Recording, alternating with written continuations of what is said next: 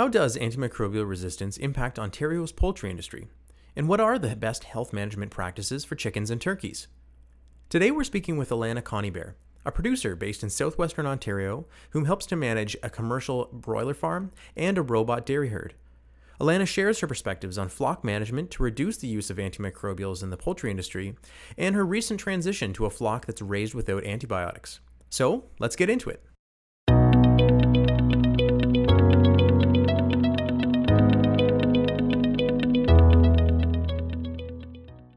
Well, Lana, it's a pleasure to be able to sit down in the dairy barn today and uh, in the office, nice and warm. And uh, after having a, a, very cool and, a tour through a couple of your poultry facilities, um, get a better sense and, and, have an opportunity to talk to you about antimicrobial stewardship and what that means for you. So, welcome. Thanks very yeah, much being thanks here. for having me. This is cool. This is great.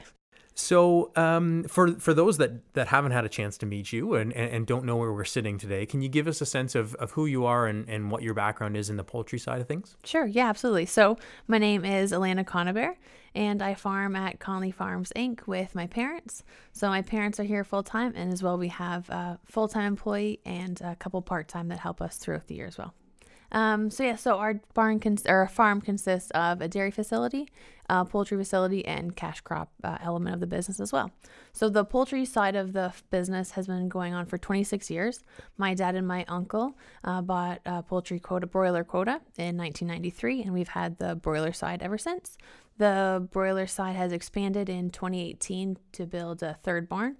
And so right now we're using one of the original barns and the the new barn as well. And they've been in production, yeah, since 2018 with the new facility. Great. Um, so what's your role on the farm? So my role primarily actually is the dairy herd manager. So I'm in the dairy barn every day. um, and so that takes up a vast majority of my time for sure.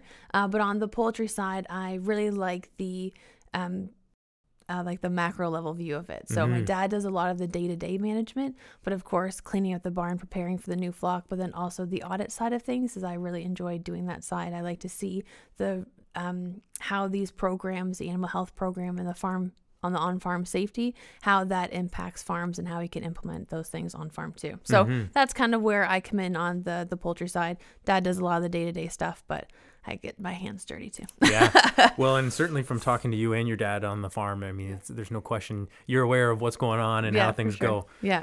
So I guess getting into the meat of, of the conversation um, that we're here to have today, um, typically we'll focus a lot on what does antimicrobial or antibiotic resistance yep. mean for for farms like yours. And, yep.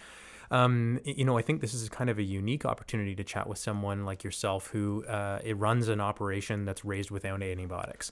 And so I'm really keen on sort of picking apart that a little bit and trying to understand yeah. what that means and, and what that looks like for you.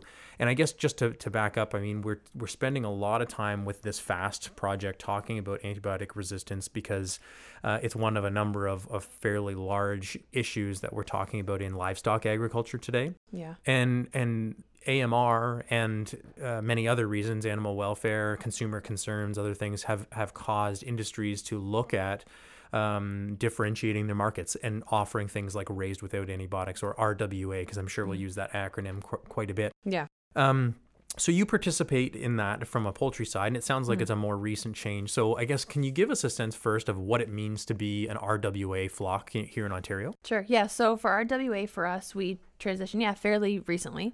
So uh, I'll, so barn three is the new barn. Okay. Uh, so barn three, when it was built, it was had two transition flocks, and then the third flock was certified RWA. Mm-hmm. And so that happened in 2018, and it's been RWA ever since um, because of how the cycles were, where we were on a seven week cycle and the new barn came in on a seven week cycle. We ran just the new barn, barn three, for a while until we could bring barn one, the original barn, back into production on a 10 week cycle, mm-hmm. just based on our quota and how many birds we were placing. Uh, so then once barn um, one came in, that barn also similarly had two transition flocks, and then this last flock that just went out last week was its first RWA mm-hmm. flock that went out. But yeah, that barn has been raising conventional chickens since 1993. Um, for us, the reason to switch to RWA, it was a conversation that started happening a while ago. I mean, that program has existed for years prior to when we had switched, and that um, once it emerged, we were certainly having conversations. You know, is that something for us? Is it something worthwhile? Is it something that we want to switch to? And it was a bit, it is a bit of a challenging decision for a couple of reasons. For one, we were definitely concerned about increased mortality. Um, what do we do when we have an outbreak? What is the impact we're going to see on our farm? Mm-hmm. And from an animal welfare perspective, we are definitely worried. Like, are these birds going to be more sick? Are we going to have to deal with increased illness?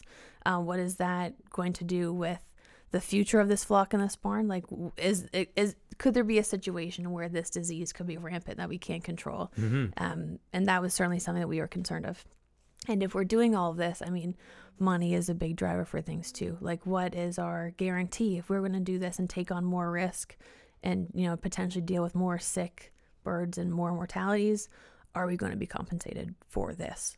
And is that something we want to do? Um, so when we built the new barn, that increased our square footage for our flock. So prior to that, we were some of our flocks were high density. So before the new barn, RWA really wasn't an option because of our square footage. But then the new barn kind of gave us the opportunity to say, well, let's give it a try. Mm-hmm. So for us, we were seeing that the preventative um, use of um, class two had already come out, so that was already out of the out of the feed programs. are like, well, this seems to be something that we might be forced into doing anyways, just based on regulation. So if we can if we can start now and maybe get and have a premium and see what works well, see if the system as well it works for us, let's try it now and see. And if we can't, we can always go back to that conventional. So it was I mean, a lot of things on the farm you try and see. There's so many things that Sure. farmers are doing all the time that is an on trial basis, but you never set anything in stone. You never say, well, I'm going to do this forever and we're never going to change. Um, so, yeah, we're going to give it a shot and, and see how it goes. It's definitely been an interesting transition. I mean, there's things that you learn.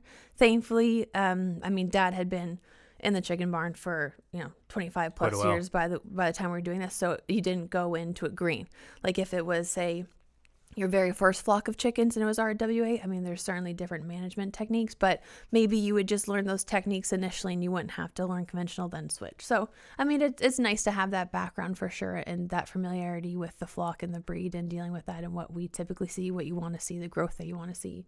You already know what to expect. So that is certainly helpful. Mm-hmm. But I mean, I wouldn't say that new producers couldn't just start with RWA either. I Yep. think, yeah, it just depends on what you're comfortable with too. But- Right.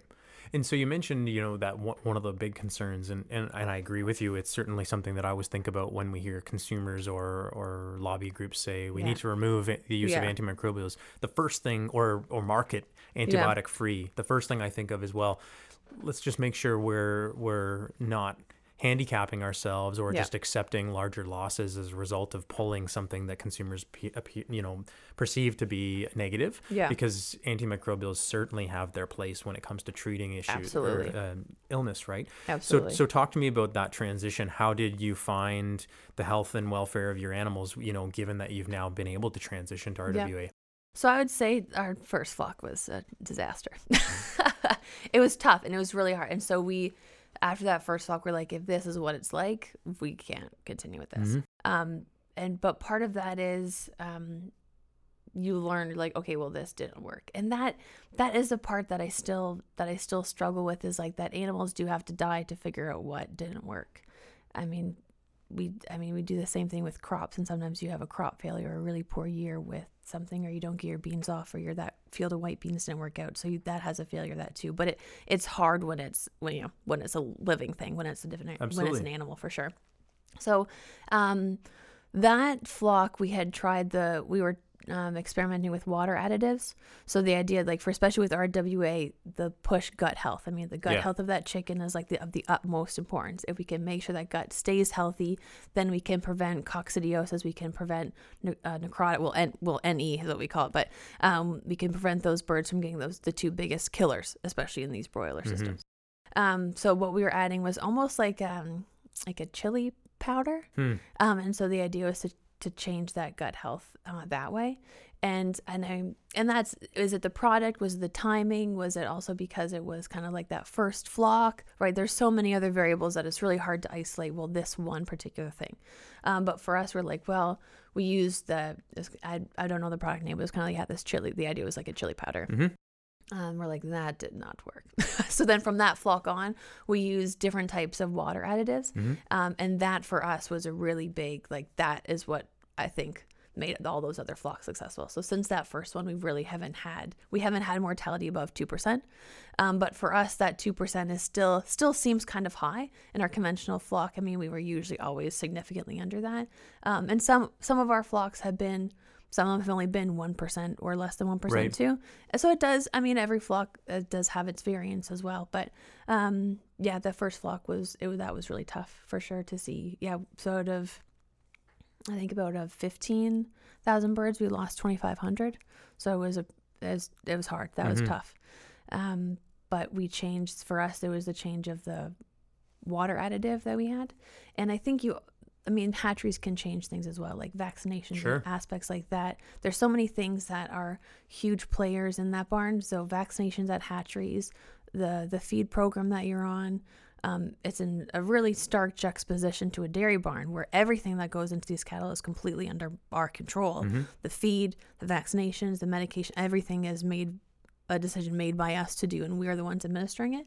Uh, so it is diff- certainly different when you have that hatchery play such an important role in the health of that chick, um, and you not be directly involved in that. But I mean, hatchery vaccinations are of the utmost importance to making sure those chicks start off from a good place. Um, and then your feed program as well, obviously, and making sure that the the company. So we don't make any feed on farm. Um, we have a local feed supplier that works really closely with us. They check in regularly to make sure things are going well, and so to have that um, industry expert there with us, kind of helping us along and us going kind of down the pathway together right? You're in that you're in it together. That for sure is important because if they see an issue or they see a problem i mean they're also been doing it longer than us too. So you have the person making your feed and formulating that feed being an expert in that too. So that for sure is a huge huge help. But so the hatcheries and the feed are a huge aspect for us too. But for our management lighting and water are two things that we can directly control. And so mm-hmm. for us the water additive changing that was made it go from a disaster disaster to successful really. Mhm. And that's, I mean, that's not, not an uncommon story. I think. I mean, it's it's adopting a new management, Yeah. uh, you know, approach. Yeah. Uh, and that really is Yeah. is uh, you know is just that. It's a transition, and Yeah. and you need to figure out what works for you because.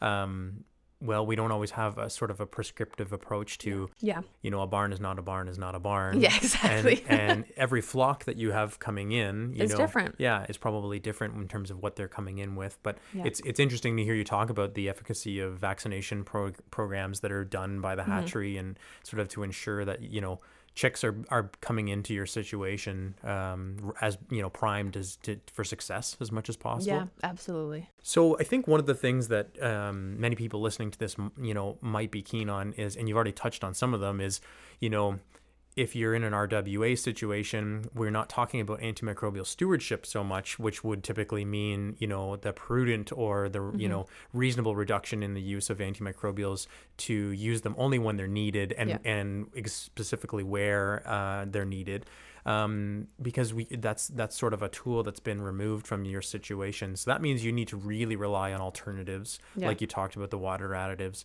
um, and also look at other sort of management strategies or techniques um, to try and maintain the health and welfare of your birds as best as possible. And it sounds like you're you're sort of on that, you know, you're far, far along that journey on figuring that out. yeah What would be some of your top things that you would talk about in terms of what you've learned that are really essential for managing bird health? Sure. And I, I think part of it is something that even with RWA is I think as an industry we still have to retain the ability to use antibiotics when we need to. Yep. Um, and I think even so we've been fortunate that since we well, it's also because it's so new that since we've transitioned RWA that we've been able to um, mitigate, especially after that first flock, mitigate our losses with uses of RWA practices. But I think it's so important that when there's an outbreak, that we still have to be able to have antibiotics at our disposal to use. I mean, otherwise, I think it would just be completely devastating, or it would be completely devastating Yep. for sure. So I think that still having that tool in our toolbox is absolutely necessary. Um, I mean, you don't, you always want to have a, for everything, you always want to have that plan B. So RWA, it's, that program certainly has its benefits, but having that antibiotic still there when we need it, I think it's an important tool for making this work. Because otherwise, I think as an industry, if we would say, you know what, we're taking out all antibiotics and come hell or high water, we're never using them. That's a really difficult moral standpoint to to stand from. So that I think still having that in our toolbox is a really valuable asset. Yep. Um, in terms of what we do, um, the chickens can tell you a lot. So when we do like monitoring mortality really closely is really important because especially with um, NE and coccidiosis, I mean, it can take hold so quickly. So I mean, so you have to you have to look at those mortalities every day on a daily basis. Are your numbers changing? If there's 10 more than usual today, okay, watch it close. But then if there's 25 more than usual today, you have to do something now. Mm-hmm. So it's in that case you're still being reactive in that circumstance but when you when you do have to be reactive it has to happen very quick and very timely. Uh, so for us on the prevention side of things it's your lighting program. So you can use your lights to slow down the birds uh, growth. Um, so the idea is give them more rest time. Maybe you're going to increase your hours of darkness.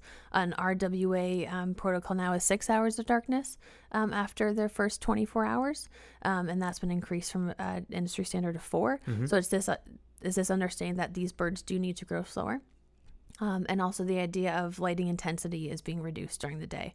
So they don't have these really big bursts of really high energy, eating a lot and gorging themselves. But let's just keep lighting intensity a bit lower um, and maybe some longer periods of darkness to, to slow that down. That's for sure an, an important part of it too.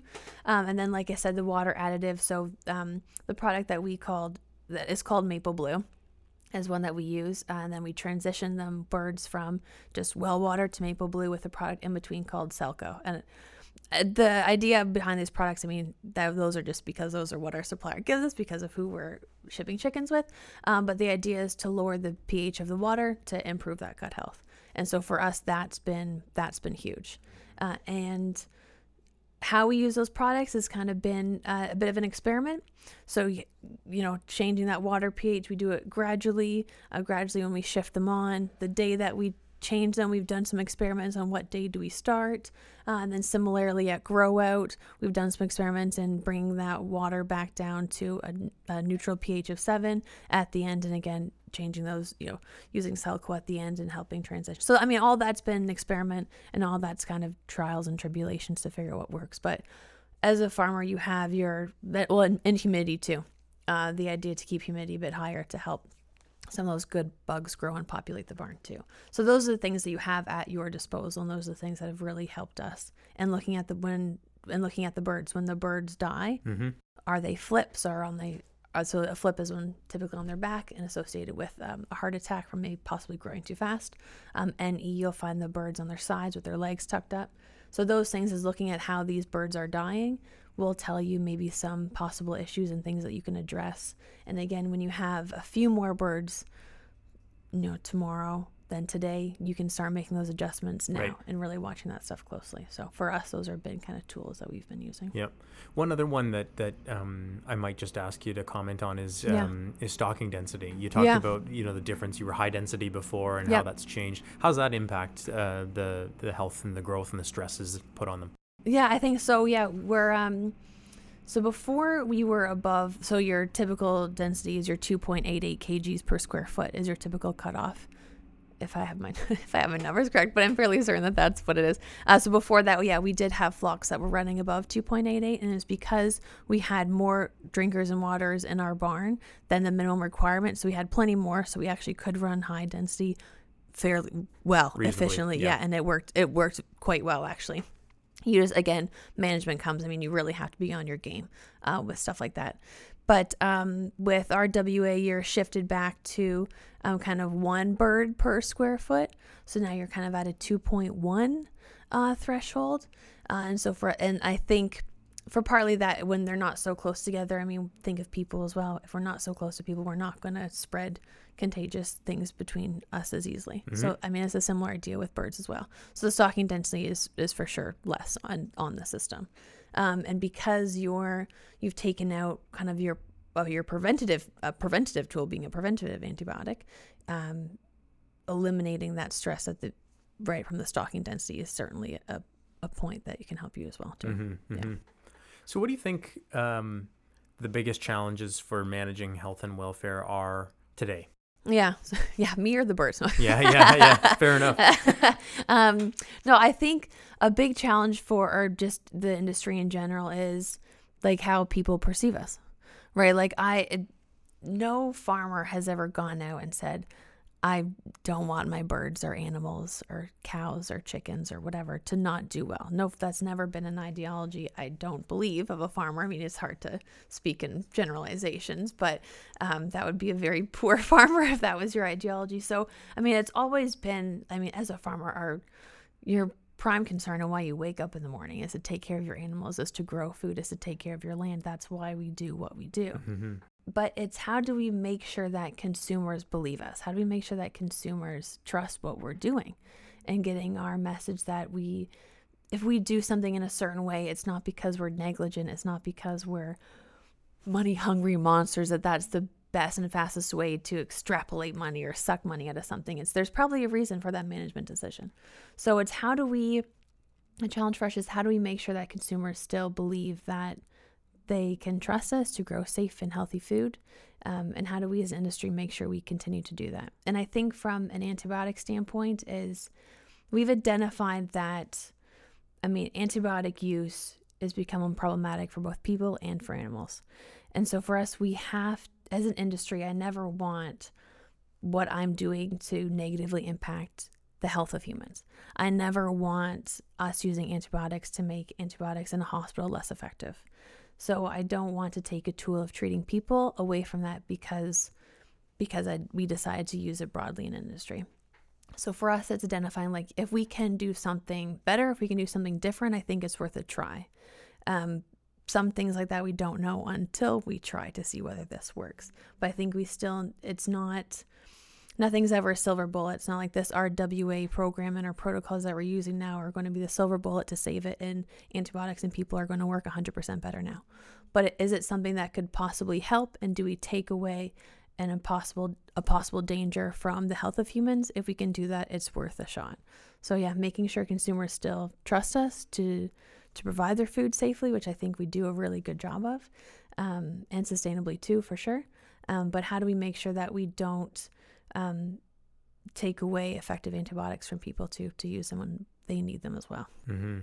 Yeah, it's a huge issue, right? In in in trying to make sure that everyone across that value chain understands yeah. what's being done and more maybe more importantly why it's being done. Yeah.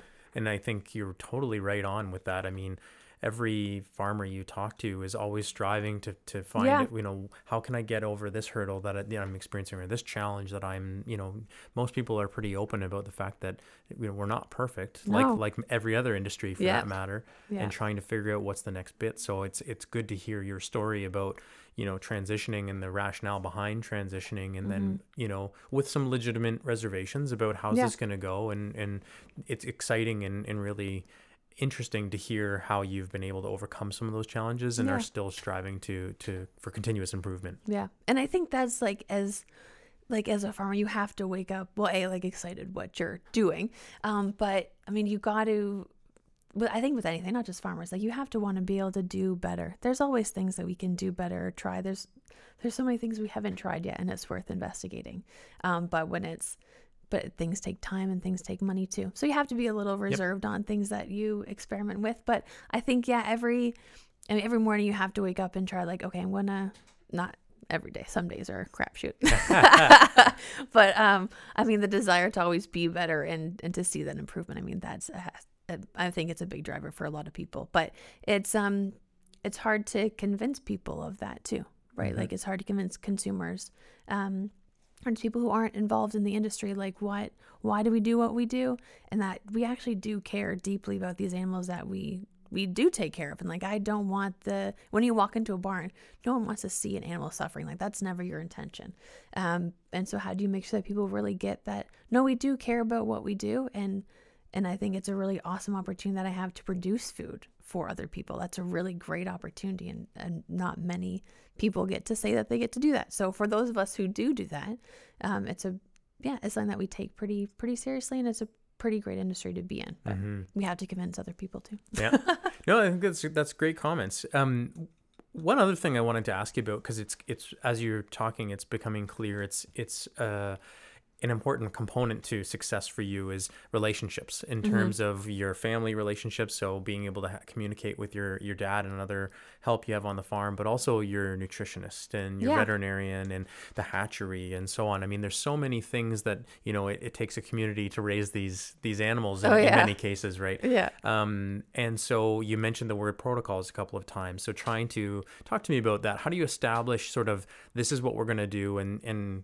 if we're deviating, you know, we need to evaluate that and and why. Yeah. And how do we change those practices over time? It sounds like there's a lot of communication that has to happen in order to make sure that we're all on the same page, everything's moving forward, and when there are issues, we're addressing those. So, what does Yeah. that look like for you, and how does that contribute to success? Yeah. So for us, yeah, you definitely can't. You definitely aren't in isolation. I mean, our barn and our farm, like our the poultry side of things, is one step for those birds. I mean, those birds come from laying hens that are raised in a certain environment, and the health of those laying hens directly impact how these birds do.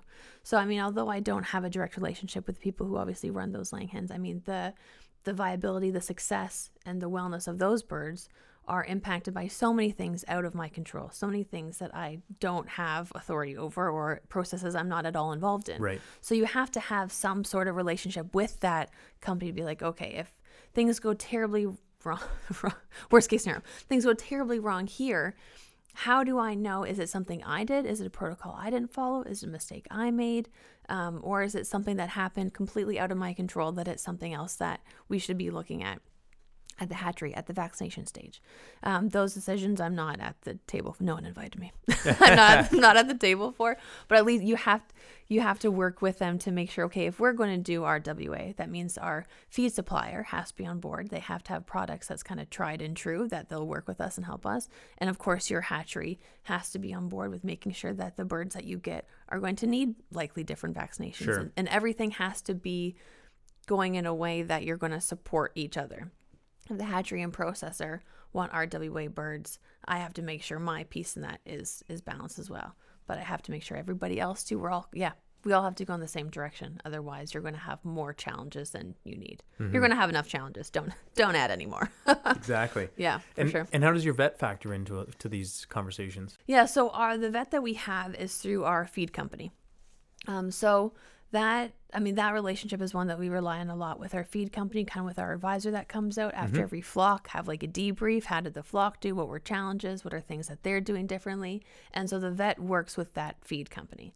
Um, so then when we have an issue, if it's something that our advisor can't like directly help us with, if it's a protocol or something that we can't change, then they'll go to the veterinarian and either we talk to the veterinarian directly or they say this is things that you know he's prescribing or things that they're doing that we can try. Um, so that it's always like totally different than the dairy farm. I mean, I get to pick which cows are treated and when, and based on your experience and your training, you have the agency to do that.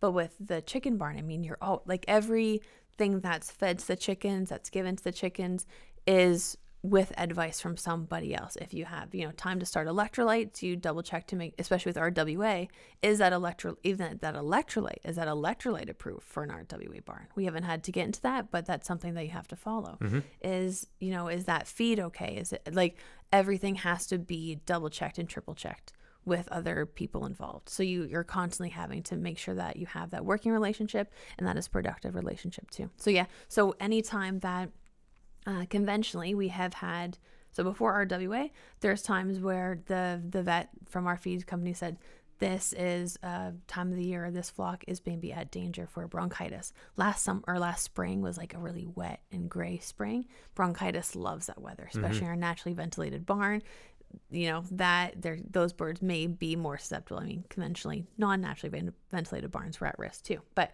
um, so with that, the veterinarian directly said, "This is a vaccine that I think you guys should use. This is you use it. This is how you administer it." So in that case, it was them a direct directive from them saying, "This is what we need to use for this flock." Um, and yeah, and so making sure that everyone's on the same page with that. So it, the the vet doesn't come in for every flock or anything like that, but it's certainly a resource that is there, and you can call upon them when when you need to. For sure. Yeah. Yeah. Oh, that's good. The the last question and maybe sort of request for a piece of advice I'll, I'll Yeah. ask is, um, there have been some changes in the industry, and more seem to be coming from in, in Canada, not just in Ontario, um, removing uh, certain classes of antimicrobials for y- y- uh, preventative use on Yeah. on farms. So we lost number um, category twos recently, Yeah. and, and I think category threes are something that's Kinda being evaluated. Yeah, kind of potentially in the future. Right, and and so looking at those numbers or those category threes, they really are uh, some some uh, uh, tools that people are using when it comes to managing or preventing necrotic enteritis and coccidiosis. The ones you talked about as really hard hitters. For some, as someone who doesn't ha- um, use those as as uh, approaches to prevent these diseases, Yeah. um, and looks has to use and rely on alternatives and other strategies. What would you just say to someone who's listening now, Mm-hmm. thinking about, okay, I'm gonna i'm gonna lose these as tools to manage these these conditions, and so therefore I'm gonna probably have to make some changes to make sure my Yeah. birds are healthy and and uh, in every way in top shape. Yeah. What what piece of advice would you offer to them, or what things do they need to think about? I think for sure it's uh, for us like that those water additives has really helped. Like looking changing the pH of the water is something that's really helped in in terms of um, managing the two symptoms of NE and coccidiosis.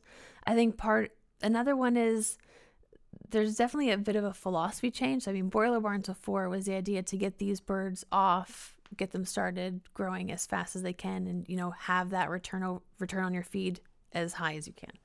But with um, the biggest change, kind of just like the ideology of it, is almost slower is better now. And so that's something to kind of like, wait, that's not how I've been raising chickens.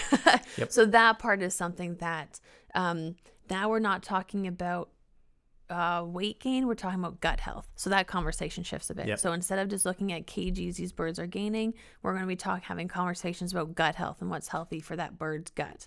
Before we didn't have to focus on that so much because class two and class three were kind of taking care of that for us. So now it's now we're still talking about the same bird, but the conversation shifted from weight to gut health. I think that's a that's a shift that's happened too. Um, and turn and we're you know you and I were talking this a bit when we went over to look at the barns.